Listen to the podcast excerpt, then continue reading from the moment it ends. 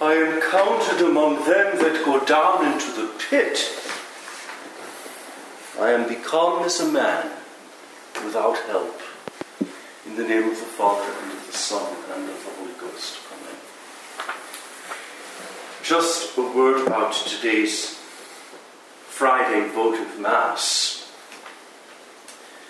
Father Subprior has taken great pains to give us a series of votive Masses of the Passion of the Lord for the Fridays in the time after Pentecost.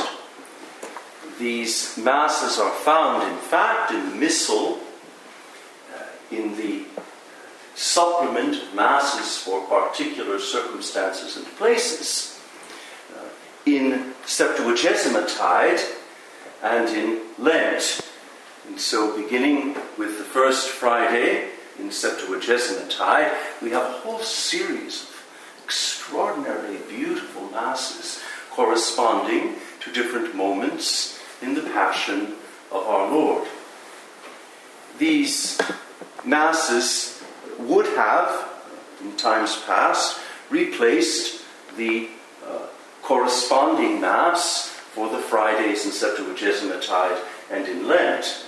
But that deprives us of those beautiful Mass formulas, formularies that are of great antiquity.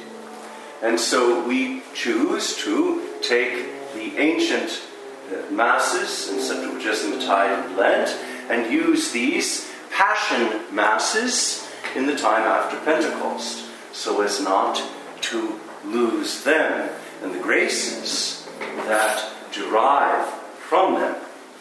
And today's Mass is that of the prayer of our Lord Jesus Christ in the Garden of Gethsemane. It's a modern Mass in that it would have been composed probably in the 1400s. So for Benedictines, that makes it a very modern Mass composition.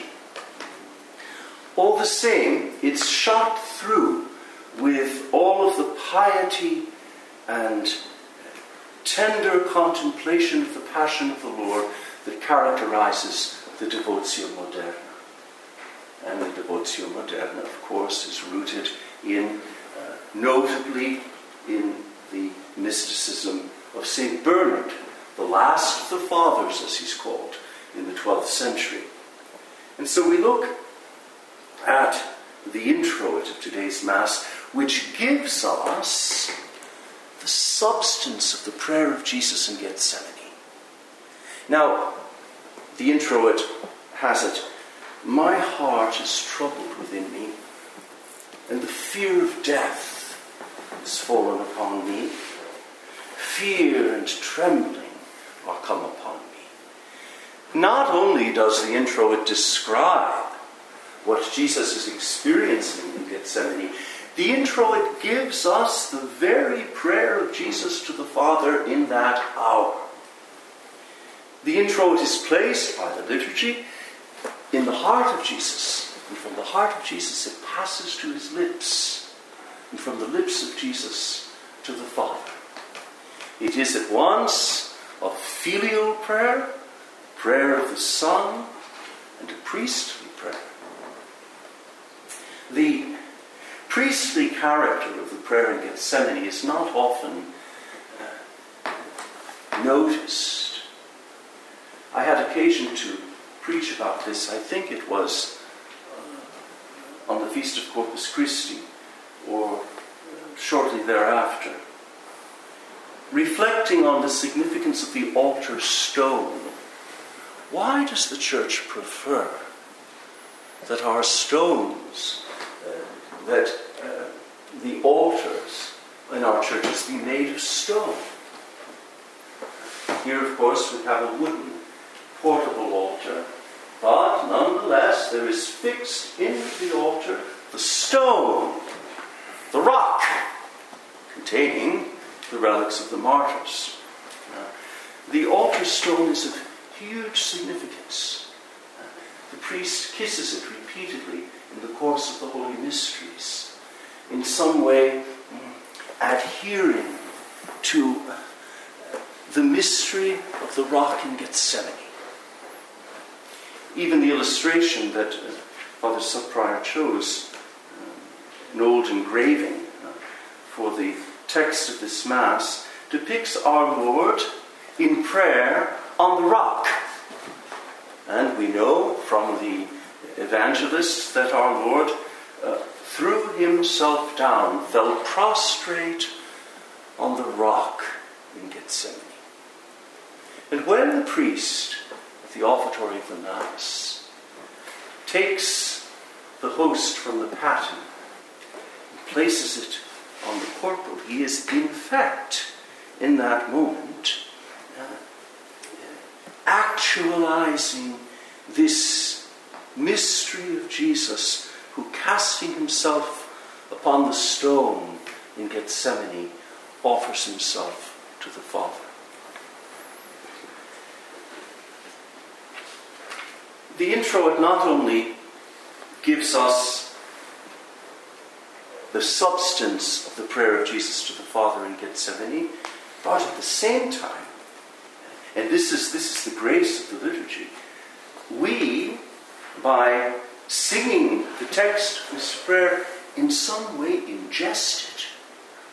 So that the prayer of Jesus to the Father becomes our prayer. It is no longer we who live, but Christ who lives in us, no longer we who pray, but Christ who prays in us. By means of the sacrament, really, words of the introit. All of the liturgical texts have a sacramental quality. They communicate what they signify. And so uh, the introit already is a kind of communion with the prayer of Jesus to the Father. And then the, the, the collect is modern in composition in that uh, it addresses not God the Father in the sober form of the Roman collect Deus qui. I said that in chapter this morning.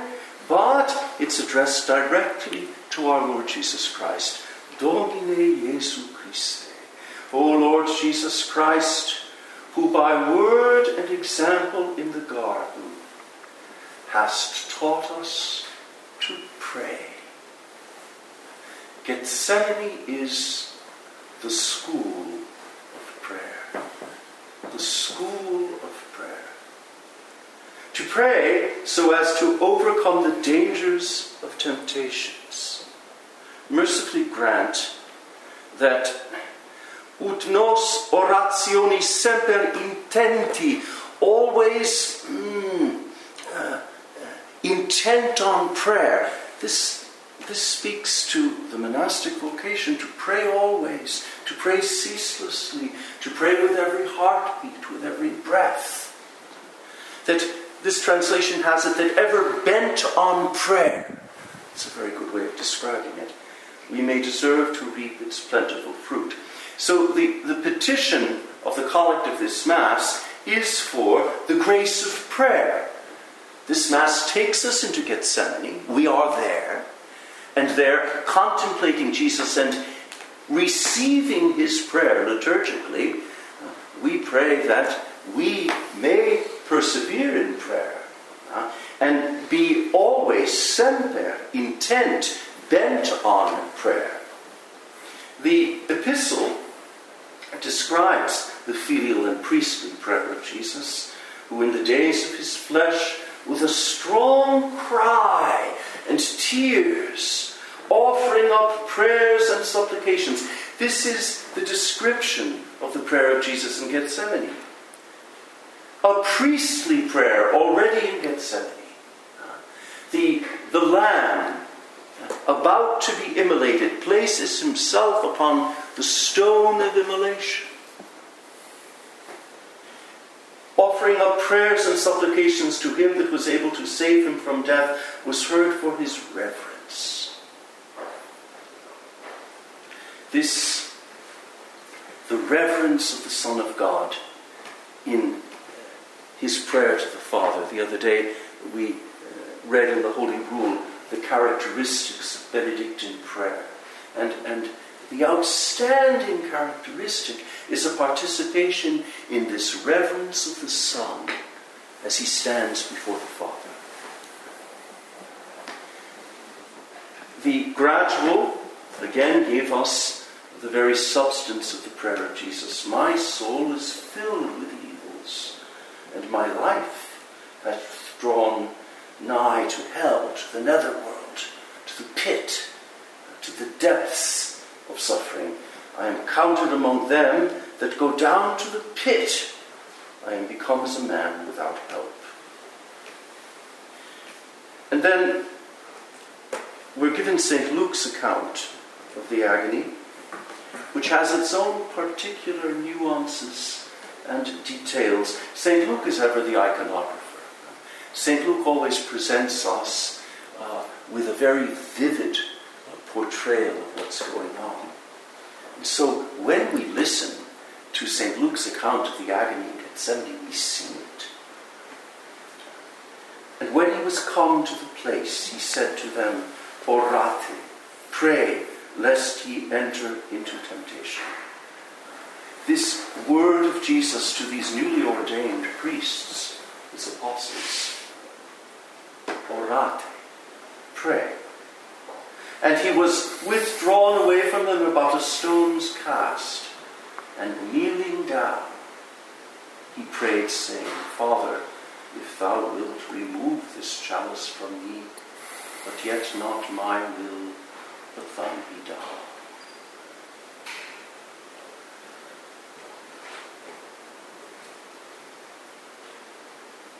And there appeared to him an angel from heaven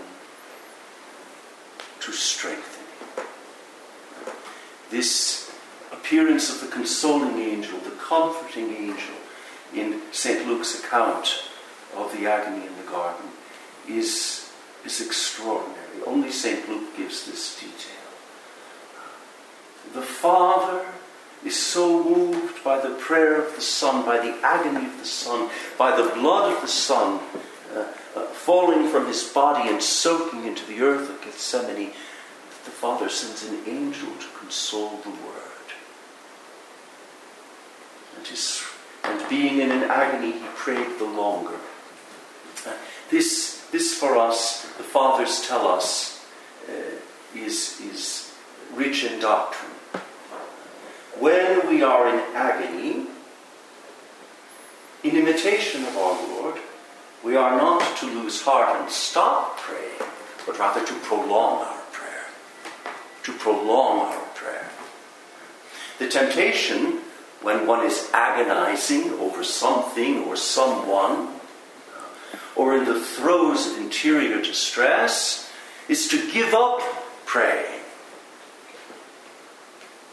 St. Luke says, and being in an agony, prolixius orabat. He prayed longer. And this is the particular grace of this, the gospel of this Mass, uh, to prolong our prayer in times of anguish, in times of agony, in times of fear, of anxiety, of doubt. And his sweat became as drops of blood trickling down upon the the offertory will, uh, as so often is the case in the Mass, the offertory antiphon continues the Gospel. The offertory antiphon gives us the sequel to the Gospel. And so, and being in an agony, he prayed the longer, we hear in the Gospel, and at the offertory we will sing, Save me, O God, for the waters are come in even unto my soul. We are given uh, the substance of that prolonged prayer Jesus in Gethsemane. I could say um, much more about this Mass. The, the communion antiphon um, is our Lord speaking to each of us as we receive his adorable body. And what does he say? Watch ye and pray that ye enter not into temptation. The spirit indeed is willing, uh, but the flesh is infirm, is weak. And it's, it's, it's caro autem infirma. That word caro is, is the key word in the communion antiphon. Uh, because it's linked directly to the mystery of the body of Christ. received in Holy Communion. We sing in the antiphon, Caro autem infirma, the flesh is weak. But the remedy for our infirmity, the infirmity of our flesh, is the flesh of Jesus Christ. And for this reason, uh, were given this particular uh, antiphon at Holy Communion today. In the name of the Father, and of the Son, and of the Holy Ghost.